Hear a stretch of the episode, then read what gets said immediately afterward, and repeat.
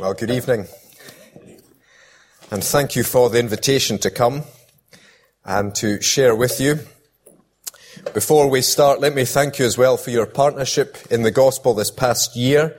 Uh, our church, Holyrood Evangelical, has been meeting in your upper hall for our midweek prayer meetings, and that has been a tremendous blessing to us and just a really tangible partnership.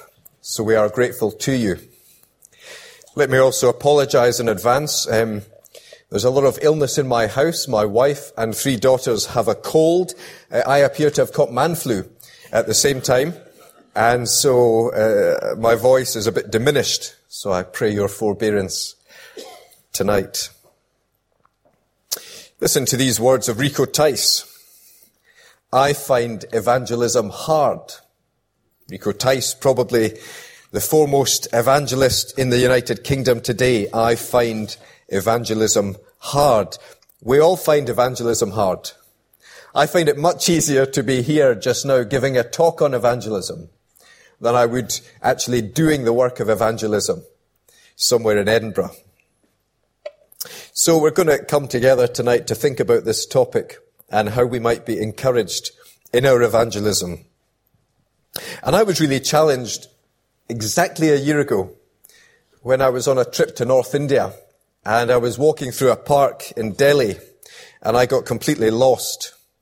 And I found these two gentlemen and I said, excuse me, I'm very lost. Could you help me get to uh, this particular road I was going to? And they said, well, well, we'll take you where you want to go and Max Muller Marg and, and off we went. And as we were about to part, out of nowhere, this chap produced a little booklet called The Meaning of Your Life. And he said, I'd like you to have this. And I thought, wow, I'm being evangelized. And I said, that's great. Thank you. And uh, are you a Christian? He said, no, I'm a Muslim. And I run this charity and, and we do, we produce resources for children and for the work of mission. And I thought, isn't that incredible? Here is a man who is so passionate about his faith that he takes every opportunity, even helping a stranger through a public park, to give him a piece of literature and to try to talk to him about Islam. And I thought, do I have the same enthusiasm about the gospel that I would be so willing to do that with people I meet? Well, the apostle Paul had that passion for the gospel. And if you have a Bible, if you could open it to Titus chapter 3. Paul writes a letter to Titus, whom he has left on Crete to put the church into good order. And as we read Paul's letter to Titus, we see that throughout he is passionate about the gospel. Paul introduces himself, chapter 1 verse 3, as a preacher of the gospel.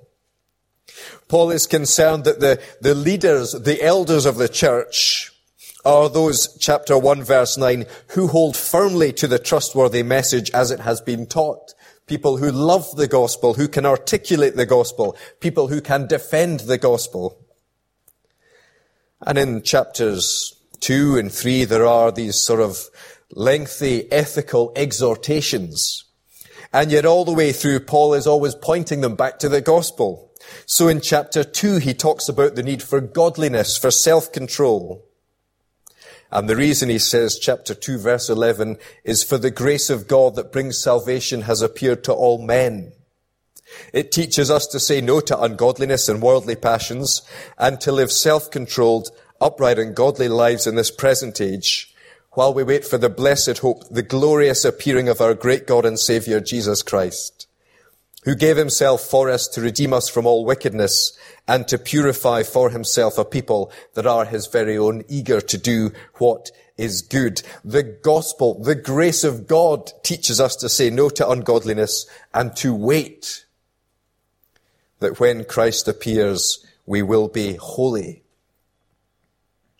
And as we come to chapter 3, I want to look with you at chapter 3 verses 1 to 8. He's encouraging the people to be rich in good works to be model citizens, to be kind to the people around them. And again, he gives as the reason for this exhortation the gospel. Let's read chapter 3 verse 1 to verse 8. Remind the people to be subject to rulers and authorities, to be obedient, to be ready to do whatever is good, to slander no one, to be peaceable and considerate, and to show true humility towards all men. At one time we too were foolish, disobedient, deceived, and enslaved by all kinds of passions and pleasures. We lived in malice and envy, being hated and hating one another. But when the kindness and love of God our Savior appeared, He saved us not because of righteous things we had done, but because of His mercy. He saved us through the washing of rebirth and renewal by the Holy Spirit, whom He poured out on us generously through Jesus Christ our Savior, so that having been justified by His grace, we might become heirs having the hope of eternal life. This is a trustworthy saying, and I want you to stress these things so that those who have trusted in God may be careful to devote themselves to doing what is good. These things are excellent and profitable for everyone. We have in chapter 3 verses uh, 4 to 7 one of the richest, most concise, most beautiful summaries of the gospel that we have in all of scripture. It is so rich it is Trinitarian. We see God the Father taking the initiative, sending His Son into the world, God the Son eh, dying for our sins, being raised to life and exalted to the right hand, and Jesus sending the Spirit. And it highlights for us the great benefits of the gospel in our past, in our present, and in our future. Chapter 3 verses 4 to 5, Paul talks about the past, the kindness and love of God our Savior has appeared, saving us not because of righteous things we had done, but because of His mercy. Verse 7, having been justified by grace. Paul talks about the mercy of God shown to us while we were still sinners, the love of God while we were still sinners. And the word mercy is the same word that is used in the parable of the Good Samaritan. You know, the story of the man who's, who's traveling along the road and he gets assaulted and he's lying, dying and bleeding by the roadside and along come the religious rulers and they sort of cross over and ignore him. And then comes the Samaritan and he sees this man unconscious, puts him on his donkey and he takes him to the inn, cares for him and pays for his treatment. And Jesus says, which one of these men had mercy God looks down on us in our sin and our shame and our weakness, and He has mercy upon us. Paul says, because of His own mercy, God has saved us. It's a wonderful picture, isn't it? The, the language of uh, Ephesians 2, not this half-dead man lying on the road from Jerusalem to Jericho, but us dead in sin and trespass. He says, all of us lived at one time gratifying the cravings of our flesh, following its desires and thoughts. Like the rest, we were by nature objects of wrath. But because of his great love for us, God, who is rich in mercy, made us alive with Christ even when we were dead in transgressions. It is by grace you have been saved. And the people of Crete needed that mercy. Look at the description of them. They were foolish, deceived, disobedient. They were enslaved. They hated one another. And yet God in His mercy reaches down to them and forgives them their sin and wipes away the shame. It's an incredible thing, isn't it? The forgiveness of sins. The psalmist says, as far as the east is from the west, so far has he separated our sins from us. If you live in Glasgow, the east does seem very far away, doesn't it? But the psalmist says it's even further than that. He, he's taken it an impossible distance, casting our sins into the very depths of the sea. We often take for granted, don't we, the forgiveness of our sins and the cleansing of our conscience. The other day, I was walking my daughter back from the bus stop at school and uh, there was the window cleaner and he was being swooped by a seagull interestingly. I said to him, this is like something out of a Hitchcock film and, you know, what have you done to this, this bird? And there was a nest or something. And, and we got talking. And after a while, we, um, got on to the subject of the gospel. And just out of the blue, he said, you know, I'm really troubled by my conscience. And sometimes I can't sleep at night thinking of all the things I've done. Isn't it interesting? A man who spends his whole life cleaning things and yet cannot cleanse his conscience. And yet here, Paul says God is willing to save us, not because of righteous things, but because of his mercy to cleanse our consciences from dead works, to forgive us our sins, and to put a new spirit within us. Verse 5, he saved us through the washing of rebirth and renewal by the Holy Spirit. One translation has regeneration. It's a word we sometimes hear, isn't it? If you're a Doctor Who fan, it's okay. You're allowed to be a Doctor Who fan. You can admit that. But regeneration is what happens, isn't it? It's, it's when the doctor sort of dies and, and then he's changed. Externally, his face changes. But regeneration in the Bible is an internal change, a transformation. God putting a new spirit within us, a new heart within us, making us new people. Look at the difference it made in Crete. These people who hated each other, now loving one another. These people who were foolish and deceived, now walking in the truth of the gospel, being made wise unto salvation. The transforming power of God in their lives. We had a couple of months ago a 20th reunion of our class at school. It's amazing, isn't it? I mean, time flies. 20 years, who'd have thought? But um, uh, one of the chaps I was really looking forward to because at school he'd, like most of us, suppose, as teenagers, been a bit of a troublemaker. And yet a few years back, a friend of mine was at a ceilidh and he, he did the, the strip, the willow, you know, they ran up the tunnel. And at the end of the tunnel, he met this chap from school. And they got talking and it transpired this other fellow had become a believer. And my friend said, it was as if he had a new heart, completely different. And I said, well, he did have a new heart because God had washed him. He'd, it caused him to be born again. He'd renewed him by the power of the Holy Spirit poured out generously on him through Jesus Christ our Savior. Wonderful freedom, being set free from sin, being set free from walking according to the flesh and now walking according to the Spirit of God. Bringing forth fruit unto Him. The gospel deals with our past in, in giving to us the forgiveness of our sins. God deals with our present, giving us power and strength for life, pouring His Holy Spirit into us that the, the love of God may dwell in us in verse 7 that we might have hope for the future. Having been justified by his grace, we might become heirs, having the hope of eternal life. I've only known one heir in my life. University, the chap across the corridor from me, I thought he was a bit posh. I didn't realize quite how posh he was. And I googled him a few years ago and found out he's inherited this massive country house in England. And I wish we'd spent more time together and become firm friends. He was an heir. He had something wonderful that he was to receive in the future. And as Christians, we are heirs. We have the hope and the promise of eternal life, a glorious inheritance kept in heaven for us, being shielded by the power of God. Makes all the difference, doesn't it? Makes all the difference between a humanist funeral and a church funeral. Made all the difference a few weeks ago sitting for the last time at the bedside of an old friend of mine. As he said, I'm looking forward to heaven. Having the hope of eternal life.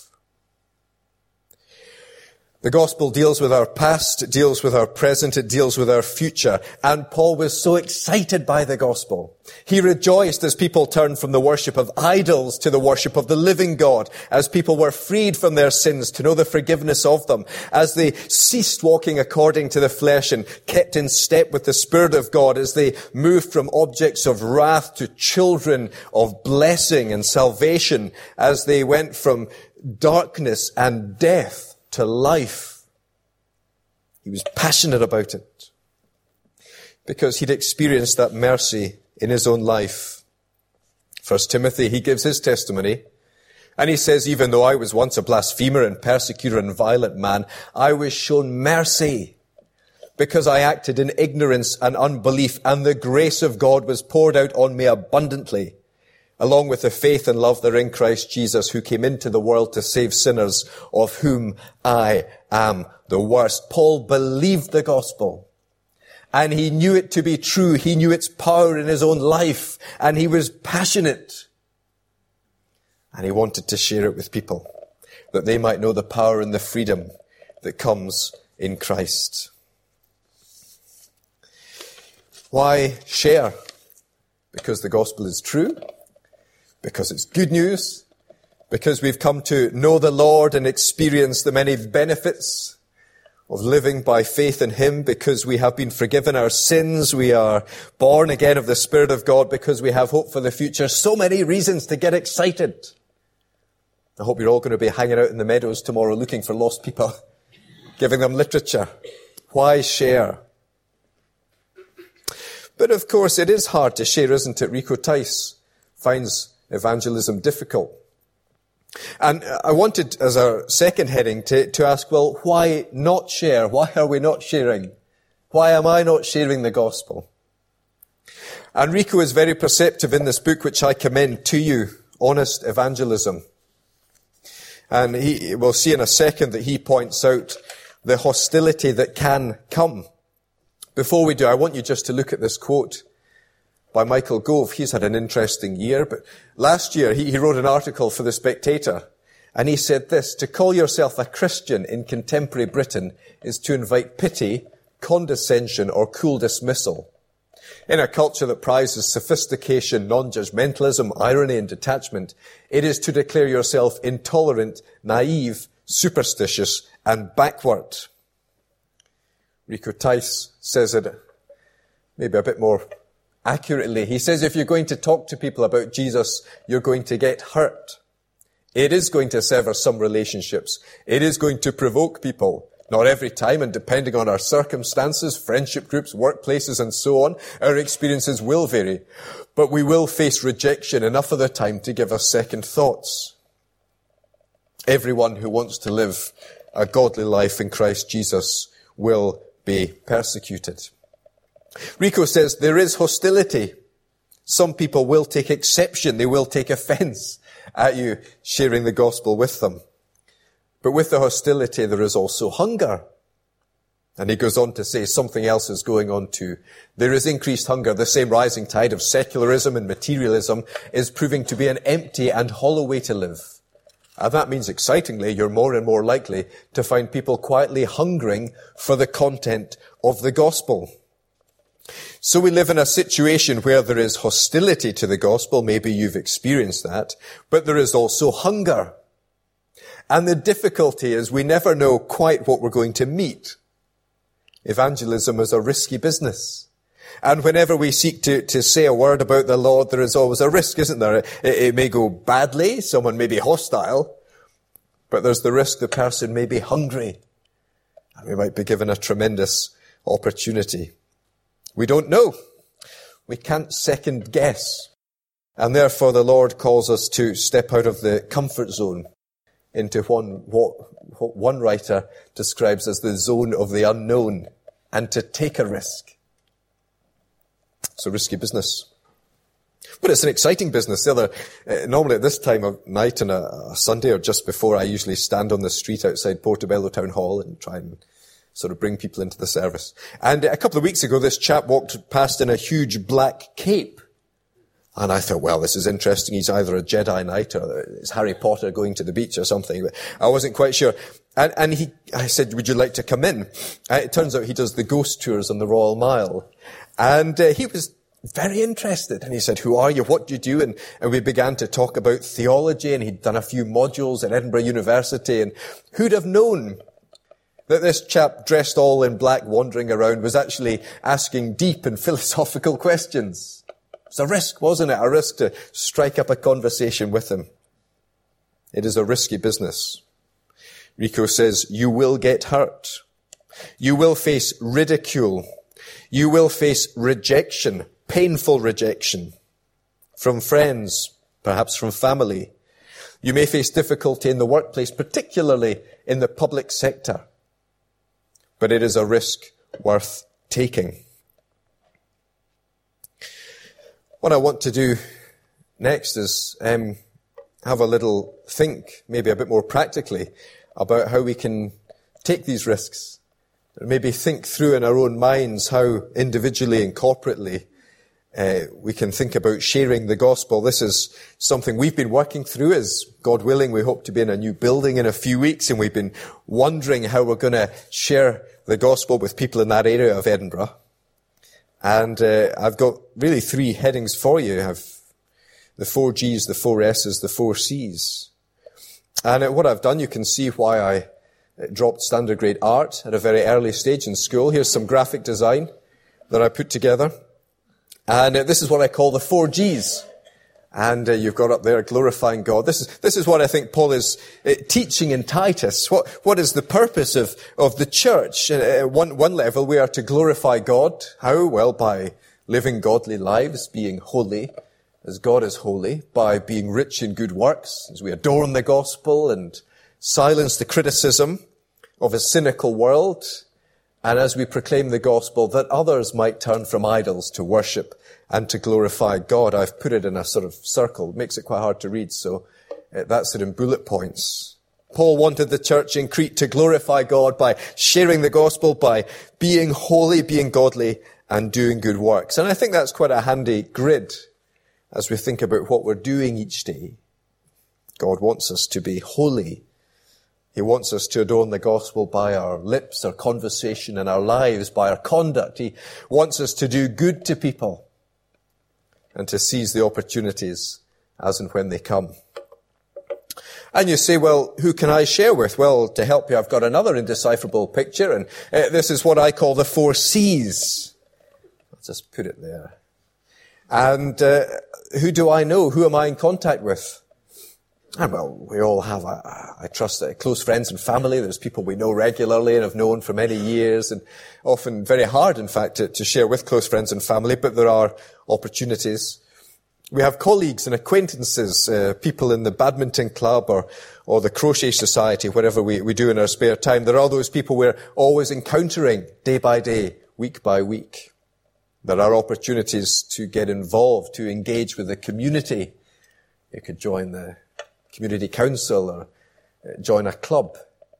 And there is, of course, cold contact. That is uh, complete strangers, people in parks, knocking on doors, uh, giving out leaflets at bus stops. All sorts of ways in which to come into people.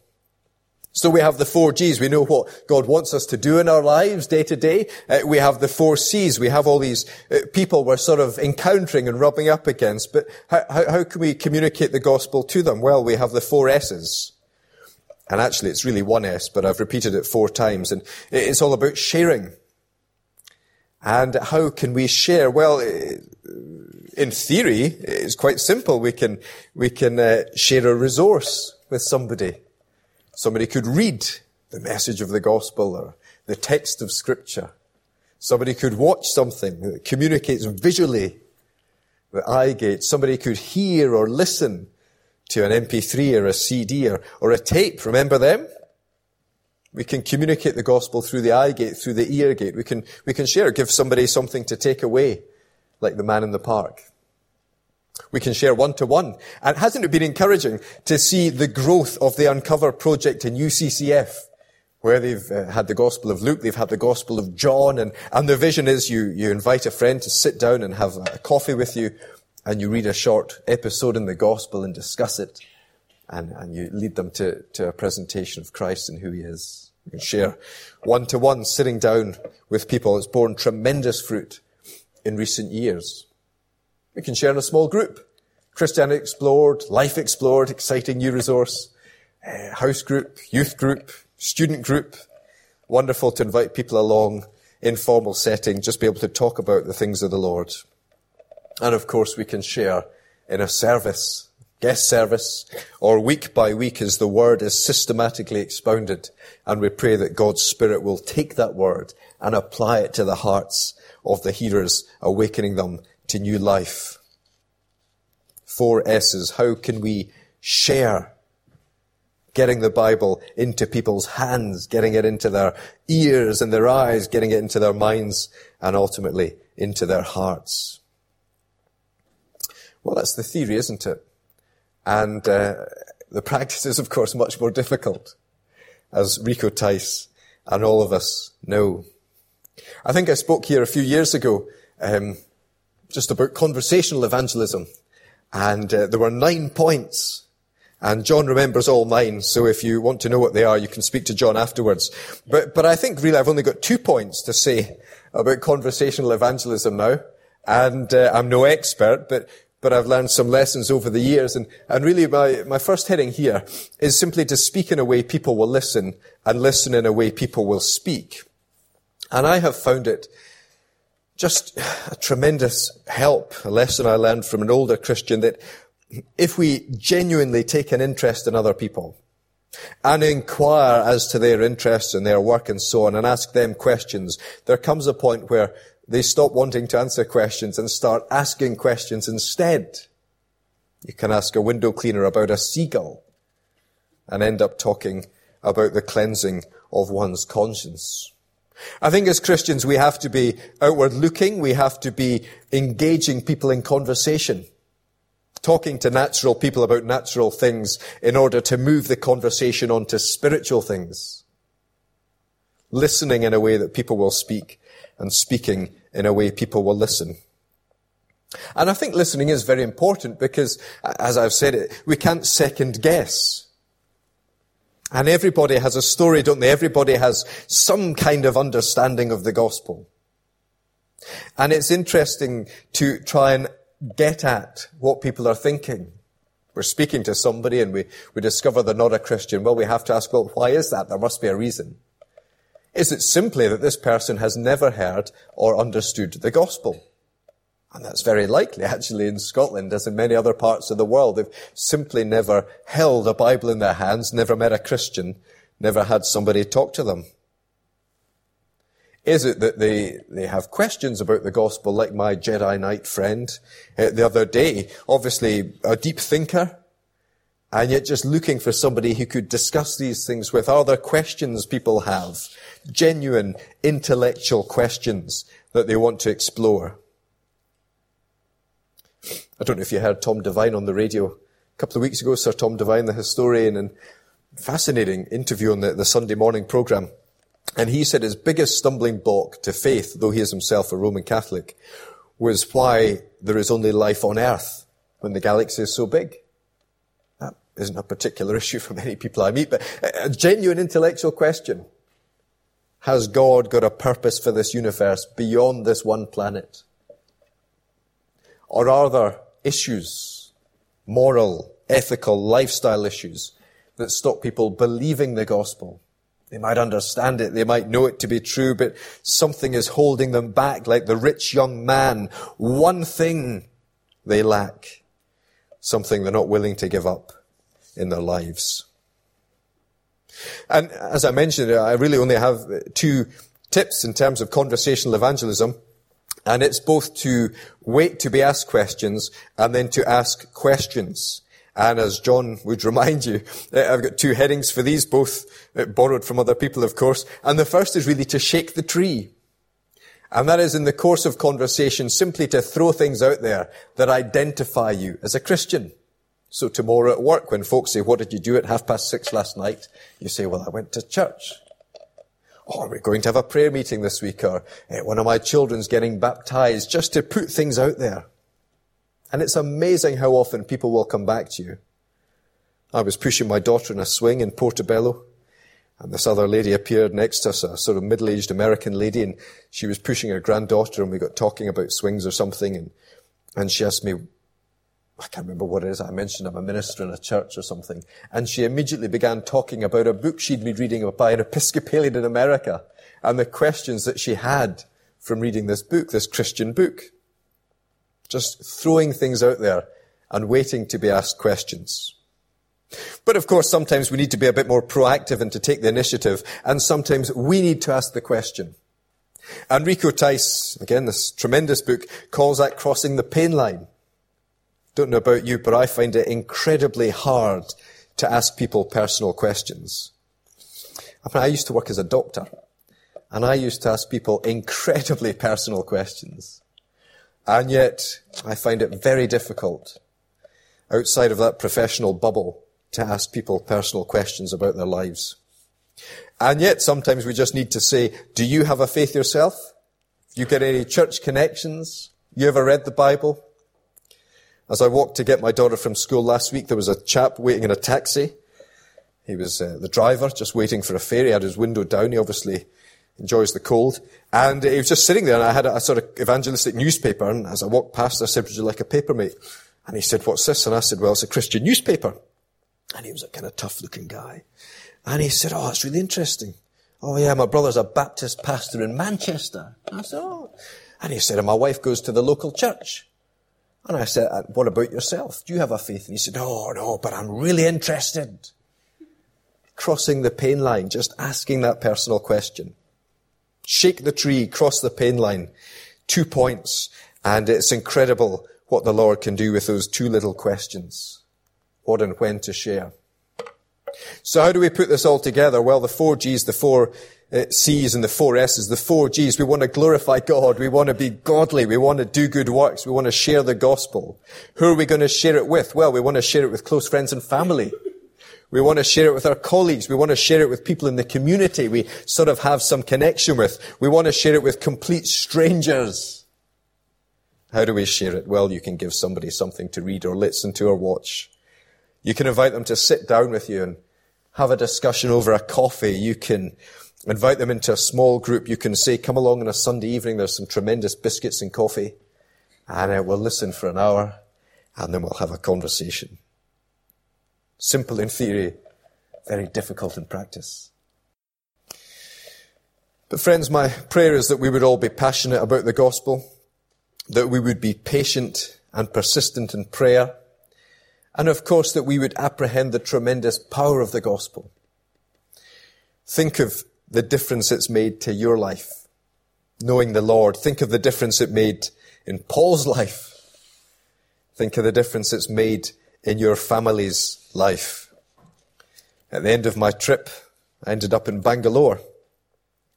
And I had a friend from Bangalore who I knew from church in Glasgow, and I texted him and said, We'd love to come and see you. And he said, That's fine, come and visit after church on Sunday. And we got there, it transpires. He actually was on holiday and he lives in London. And I thought, well, it would have been cheaper to go and visit you in London, but here we are. And he was there, he was having a family gathering. Christian family, Indian Christian family. And we sat and we had tea and sort of cakes and things. And, uh, and I, was, I said, you know, you're Christians, you're in India, how did all this happen? And the father said that in the 19th century, an evangelist had shared the gospel with one of their distant ancestors, some kind of great great grandfather. And he'd believed, been baptized, and made a profession of faith in Christ. And that changed the entire direction of that family. Such that over a hundred years later, instead of worshipping idols and being held captive by the fear of spirits, generations of that family had come to faith in Christ and had been brought up in Christian homes and had served in their local churches. Think of the remarkable things that can happen when you share the gospel with an individual. Fruit being borne hundreds of years from now, perhaps in faraway lands.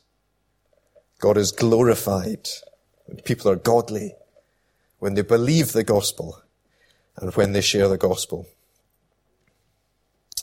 Well, friends, I trust that you and I will still find evangelism difficult tomorrow morning. But uh, I pray, and I suppose this is my prayer, that the Lord will give us opportunities just to pray, Lord, somebody this week, let me just share something of the gospel with somebody this week. Maybe carry in your pocket a little booklet like that chap in the park, just something you can give to somebody. And be willing to take the risk and to say, I don't know what's going to happen here. Maybe I'm going to be ridiculed. Maybe I'm going to face rejection, but maybe the Lord is going to give me an opportunity. And maybe in a hundred years time, there will be people worshiping God because I was willing to step out of my comfort zone into the zone of the unknown and to say a word for Christ. What a privilege. May we be passionate about that privilege. Let's pray together.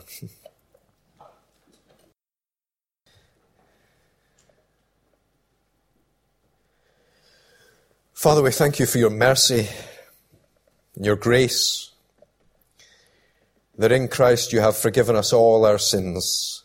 You have renewed us by your Holy Spirit. You have given to us hope and a future.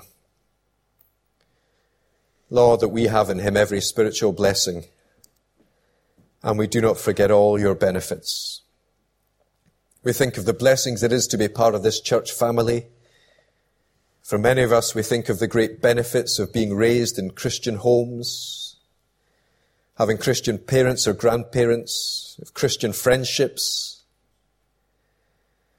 and how grateful we are for all these things, and yet we find it so hard to share that blessing and to risk our reputations and our comfort in order that others might come to know every spiritual blessing in Christ. Forgive us, we pray, when our hearts grow cold. And yet, Lord, may your power be made perfect in our weakness, though we might go out in fear and trembling, that we will hear your voice saying to us, you know, keep on speaking, for I am with you. We pray, Lord, that this week each of us will have the great pleasure of speaking to a friend or a colleague or somebody at a bus stop about you. That there might be rejoicing in heaven, even if only one sinner repents. And Lord, that you would give us a holy boldness and a humble love to say a word for Christ. So we thank you for this time. We pray that we would encourage one another now and that you would go with us as we continue on into the evening. But we thank you for this time together in Jesus' name. Amen.